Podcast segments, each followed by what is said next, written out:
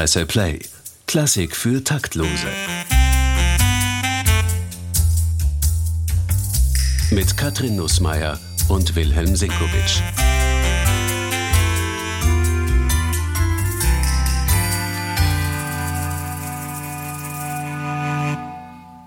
Lieber Willi, wenn du zu Hause Musik hörst, wie sieht denn das aus?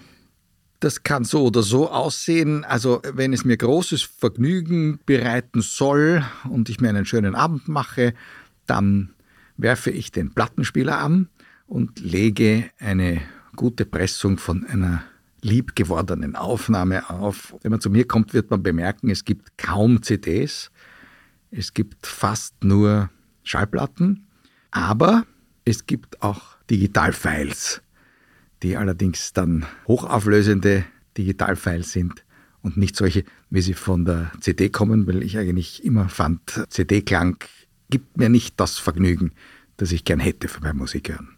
Ich frage dich natürlich auch deswegen, weil du dich in der vergangenen Presse am Sonntag für eine große Recherche auf die Suche nach dem idealen Klangerlebnis begeben hast.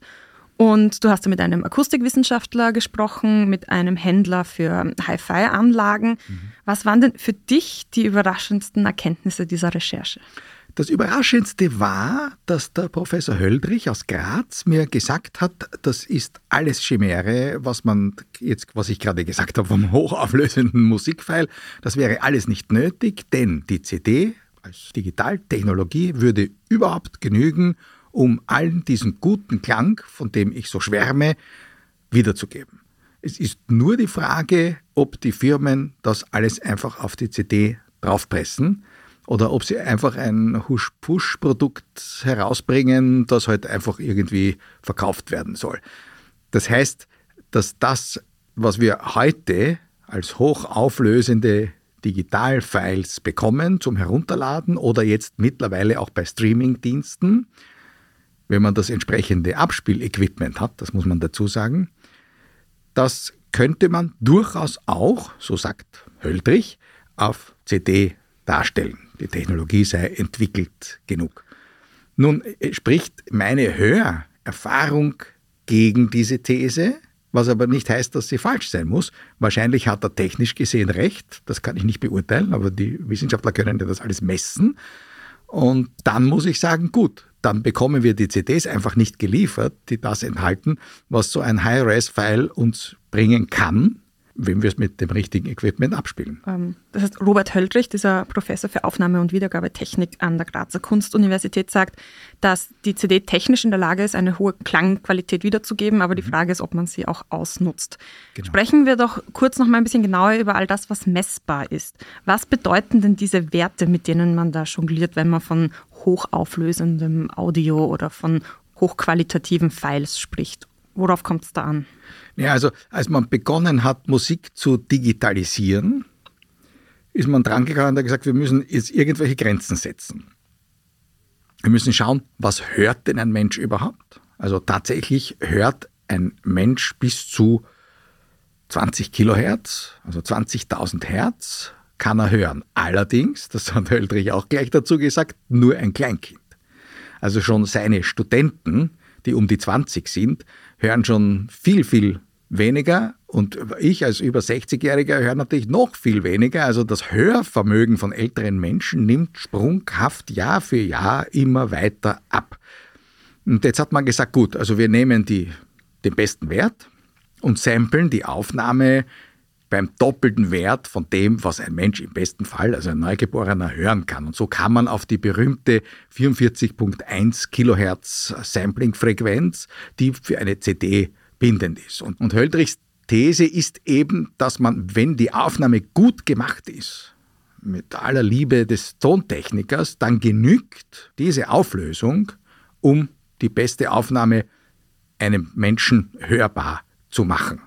Ich habe tatsächlich auch so einen Hörtest gemacht. Das geht ja ganz einfach. Man kann sich da auf YouTube zum Beispiel Klangfiles anhören, wo mhm. der Ton immer höher wird. Das heißt, die Frequenz steigt und steigt und steigt. Und man kann mal schauen, wo steigt man aus, ab wann hört man diesen Ton nicht mehr. Ich bin dann mhm. irgendwo über 17.000 Hertz ausgestiegen, ab dann war einfach für mich kein Ton mehr wahrnehmbar. Also mhm. es, ist, es ist dann so ein langer, hoher Pfeifton und der wird dann immer weniger wahrnehmbar, bis er dann verschwindet. Dann kann man schauen, eben, wie weit das eigene Hörvermögen reicht. Äh, und man sagt ja, dass ab 50 Jahren das auf ca. 12.000 sinkt. Also mhm. sozusagen, je, je älter wir werden, desto weniger hören wir. Tatsächlich schaffen Katzen bis zu 100.000. Das heißt, wenn jetzt eine CD bis zu 44.000 sozusagen in sich trägt und wir mhm. als Menschen selbst als Kleinkind nur 20.000 hören, heißt das das eigentlich, dass wir Musik für unsere Haustiere produzieren, wenn wir da CDs aufnehmen oder abspielen?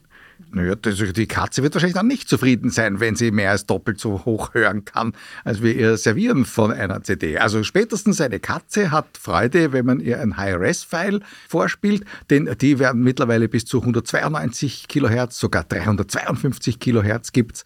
Also die haben einen ganz anderen Umfang. Und das Interessante ist ja, apropos Hörtest, wenn man jetzt ein solches File abspielt, wozu man einen Digitalwandler braucht. Also es muss ja das digitale Signal, dieses hochauflösende digitale Signal, muss ja für die Stereoanlage analog werden mhm. und kommt irgendwie dann an die Lautsprecher über den Verstärker. Und wenn man jetzt möchte, kann man selber zu Hause einen Test machen. Man lässt eine Aufnahme, die man mag, die man gut kennt, von der CD ablaufen, wie man sie die letzten Jahre und Jahrzehnte hat ablaufen lassen und spielt parallel dazu über den Digitalwandler dieses hochauflösende Pfeil über den Computer in die Anlage. Und dann kann man ja hin und her schalten. Mhm. Also der, der hin und her schaltet, weiß, was gerade gespielt wird. Die Testteilnehmer wissen es nicht. Das habe ich schon ein paar Mal probiert und da kommen gigantische Unterschiede, die wirklich von allen Probanden gleich wahrgenommen werden. Also es hat noch nie einer gesagt, die CD-Variante hätte besser geklungen, räumlicher, tief, mehr äh, in die Tiefe gestaffelt als die hochauflösende Variante. Also das heißt, das kann man schon hören. Wenn man aber jetzt die Professorenthese nimmt, dass auf der CD alles drauf sein kann, kann man nur sagen, gut, wenn das so ist, glaube ich das gern. Es ist aber deutlich auf der CD nicht alles drauf offenkundig. Es kommt dann ja offenbar darauf an, wie es in der Praxis gehandhabt wird. Also es kann ja sein, dass du quasi eine schleißige CD in deinem Test gehabt hast. Also wie, wie sind denn da deine Erfahrungen? was man auf CD bekommt, ist das dann tatsächlich nutzen die Produzenten von CDs die technischen Möglichkeiten davon in der Regel aus? Das kommt jetzt sehr darauf an. Es gibt natürlich sehr gut gemachte CD-Umschnitte von historischen Aufnahmen, die man analog gut kennengelernt hat, weil man sie, wie ich in der Kindheit zum Beispiel, immer wieder auf Schallplatte gehört hat. Und da gibt es CD-Varianten, wo man sagt, da klingt die Platte aber wirklich besser, viel farbiger oder tiefer, räumlicher. Und es gibt aber natürlich CD-Umschnitte, die sehr gut klingen und wo eben die ganzen Imponderabilien einer Schallplatte mit Knistern, Knacken, Rauschen wegfallen. Da muss ich sagen, ist die CD natürlich überlegen. Aber nur dann, wenn die Techniker eine liebevolle Digitalisierung vorgenommen haben. Und ich habe jetzt bei der Geschichte, die ich da geschrieben habe, die du zitiert hast vorigen Sonntag, habe ich ein Beispiel genannt für eine Aufnahme, wo es offenkundig gar nicht zuallererst darauf ankommt, dass die technischen Voraussetzungen nicht stimmen, sondern wo ganz andere Überlegungen dazu geführt haben, dass wir die bis jetzt nie in einer guten Digitalauflösung gehört haben. Das ist die Aufnahme der Walküre von Richard Wagner, die in London 1960 unter Erich Leinsdorf aufgenommen wurde. Mit einer Traumbesetzung, die junge Birgit Nielsen als Brünnhilde und George London als Wotan.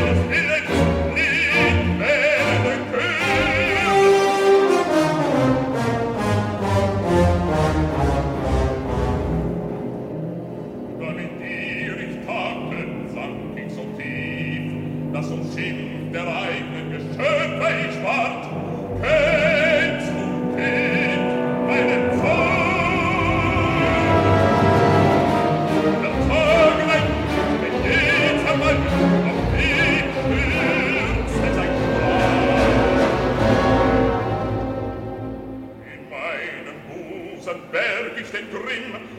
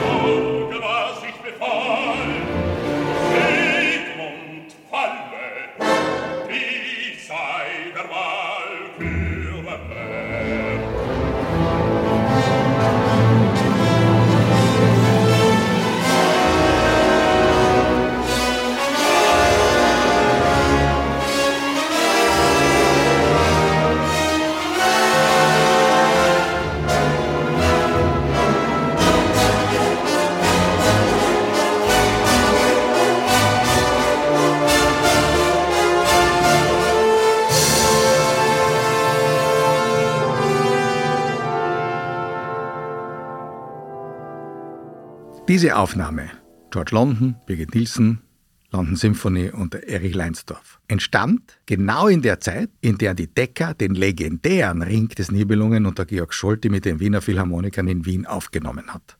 Übrigens auch mit der Nielsen als Brünnhilde. Nun war das so, dass die Plattenfirma Decker einen Vertrag hatte mit der amerikanischen RCA. Decker hat in London Aufnahmen gemacht mit dem legendären Decker-Team, die immer sehr gute Aufnahmen gemacht haben, die aber fünf Jahre lang der RCA zur Verfügung standen und dort in Amerika unter dem Label RCA veröffentlicht wurden. Das war diese Walküre zum Beispiel. Die Rechte fielen nach fünf Jahren an die Decker. Genau in der Zeit, wo die Rechte dieser Walkürenaufnahmen die Decker zurückgefallen sind, hat die Decker ihren eigenen Wiener Ring mit den Wiener Philharmonikern unter Georg Scholti mit der Walküre abgeschlossen. Auch mit der Nilsen als Brünnhilde, aber einem anderen Wotan. Natürlich hatte die Decker kein Interesse, ihr Prestigeprojekt, die Gesamtaufnahme des Rings, durch eine einzelne Wahlküre und sei die noch so gut qualitativ zu konkurrenzieren. Und so kam es, dass diese Aufnahme, aus der wir einen Ausschnitt zuerst gehört haben, zwar unter Opernkennern besonders beliebt war, weil sie besonders gut ist, aber die breite Masse an Klassikinteressenten hat diese Aufnahme nie wirklich kennengelernt und nie hat sie jemand liebevoll digitalisiert. Anders als der jetzt gerade wieder in einer neuen Digitalisierung vorgelegte Scholti-Ring, der wirklich sehr gut klingt mittlerweile, auch auf CD, nicht nur im Hi-Res-File. Und jetzt hat eine andere Firma, die heißt High Definition Tape Transfer, hat sich die Originalbänder der Leinsdorf-Walküre besorgt und hat die digitalisiert. Hochauflösende Files, die kann man kaufen oder herunterladen und die klingen enorm. Das ist das erste Mal, dass diese Aufnahme wirklich liebevoll betreut worden ist. Das kann auch ein Grund sein, warum man so ein solches High-Res-File haben will, weil es das auf CD in dieser Qualität halt einfach nie gegeben hat. Gut, aber das heißt so im allgemeinen Match zwischen Vinyl, CD und digitalen Files bist du der Auffassung, digital ist besser. Das kann man nicht sagen. Ich war bis vor kurzem, bis äh, diese äh, High-Res-Files von vielen Aufnahmen, die mir wichtig sind, erschienen sind, der Meinung, dass Vinyl viel, viel besser klingt. Und da muss man jetzt auch noch eine Sache dazu erzählen. Eine Vinylplatte ist ja nicht eine Vinylplatte wie vor 40 Jahren, sondern das, was heute produziert wird, das sind Schallplatten einer viel besseren Vinylqualität, die auch sehr, ich sage immer liebevoll, weil das ist wichtig, dass ein Techniker die Sache wirklich liebt und so digitalisiert, wie er sie gern hören möchte, also in der besten Möglichkeit, in der besten Räumlichkeit, in der besten Tiefenstaffelung. Und wenn er das tut, dann kann er beim Digitalisieren natürlich viel erreichen. Aber es gab natürlich die Vinylfront, ist eine reine Analogfront. Und es gab, es gibt, gab und gibt Firmen, die holen sich die alten Masterbänder von den Schallplattenfirmen und machen in einer reinen Analogproduktion ohne irgendeinen digitalen Schritt neue Schallplatten in viel besserer Qualität. Und das ist sehr kostspielig, da kostet eine Platte schon einmal 35, 40, 45 Euro. Wow. Aber das, wenn man einen guten Plattenspieler hat, das, muss, das ist ja auch wichtig, das Abspielequipment ist heute viel besser, als es vor 30, 40 Jahren war muss tief in die Tasche greifen. Aber dann hat man etwas dort stehen, was natürlich um Klassen besser klingt als das, was man seinerzeit haben konnte. Und auch um Klassen besser klingt, weil eben liebevoll betreut und analog als das, was die CD geliefert hat. Und jetzt sind wir in einer Situation, dass wir in dieser, diesem High-Res, der mag seinen High-Res-Wahn ist, zumindest enorme Qualität geliefert bekommen, auch digital. Wenn das dann irgendwann auch auf CD gepresst wird, dann freue ich mich und dann ist die CD wahrscheinlich überlegen. Im Moment ist es noch so, dass wenn man einen guten Plattenspieler hat und sehr gute neue Pressungen oder sehr gute alte Pressungen, das geht natürlich auch, ist Vinyl vom Klang her wahrscheinlich überlegen. Gut, also ich halte jetzt fest, ich fasse zusammen. Zum einen, es kommt nicht nur auf den Tonträger oder auf das Ausgabeformat an, sondern es kommt auch darauf an, wie viel Mühe sich die Tonmeister gegeben haben, alles sauber abzumischen und ähm, bei der Aufnahme, ob das sauber gearbeitet wurde und ob da sozusagen dort der, der technische Fortschritt sozusagen ausgenutzt wurde. Genau. Dann kommt es darauf an, wenn man Vinyl hört, ob das irgendwelche alten Platten sind oder ob das modernere sind, wo auch die Klangqualität höher ist. Und dann, wenn man digitale Files, ob jetzt auf CD oder als Download oder Stream hört, in welcher Qualität die wiederum sind. Jetzt weiß ich nicht, wie ist das, wenn man eine CD kauft, steht da außen dann drauf, ich bin hochqualitativ oder ich bin schleißig? Nein, auf vielen CDs steht drauf, dass zum Beispiel das mit einer hohen Auflösung neu digitalisiert wurde und dann auf CD heruntergemischt mhm. worden ist. Klingt zum Teil wirklich besser. Also zum Beispiel einige meiner Lieblingsaufnahmen von Hans Knappertsbusch mit den Wiener Philharmonikern, darunter der saftigste Walzerauftakt, können wir dann gleich reinhören, den es je gegeben hat in einem Plattenstudio, gibt es jetzt mittlerweile in einer neu digitalisierten Version auf CD, ganz normal. Und das klingt schon wirklich so ähnlich, wie es damals auf der Schallplatte geklungen hat. Ja, dann hören wir jetzt mal rein. Man muss natürlich dazu sagen, was wir hier hören, ist jetzt klanglich wahrscheinlich nicht die optimale Qualität. Aber ja, man kann sich ja ein Bild davon machen. Bodener Madeln von Karl Konczak.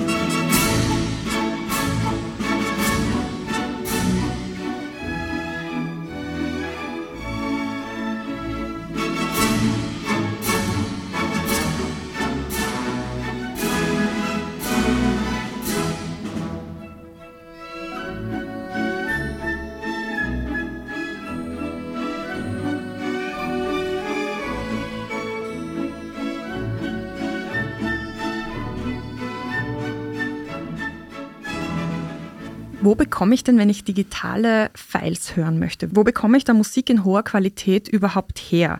Reicht das, wenn ich mir das auf Spotify anhöre? Kann ich da irgendwo erkennen, wie hoch die Qualität ist oder was sind gute Quellen, die du empfehlen kannst? Nein, es ist so. Also Spotify sendet nicht in dieser High-Res-Qualität, aber es gibt Nobel Streaming-Dienste, die das genau angeben, in welcher Qualität sie das anbieten. Es gibt auch Download-Möglichkeiten, zum Beispiel die schon erwähnte Walküre von Leinsdorf. Die kann man bei der Firma kaufen als Download und hat dann das File, äh, um es vom Computer abzuspielen.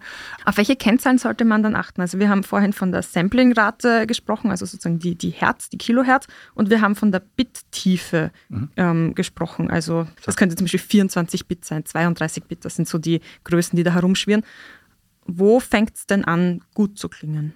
Also High-Res Standard ist jetzt 24 Bit und die ähm, Kilohertz gehen hinauf bis 352. Wie weit das notwendig ist, kann niemand sagen.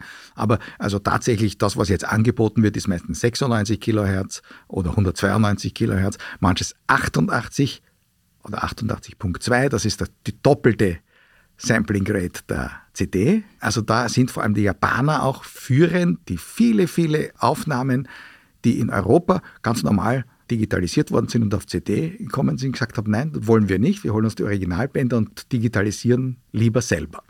Und da ist Lustiges passiert. Also ich kenne Sammler, die haben sich zum Beispiel die Karajan-Edition, also alle Aufnahmen, die Karajan für die deutsche Grammophon gemacht hat, in großen Würfeln herausgekommen ist, aus Japan importiert weil das ein völlig anderer Digitalumschnitt war. Und auch tatsächlich, da habe ich den Blindvergleich gemacht, anders klingt.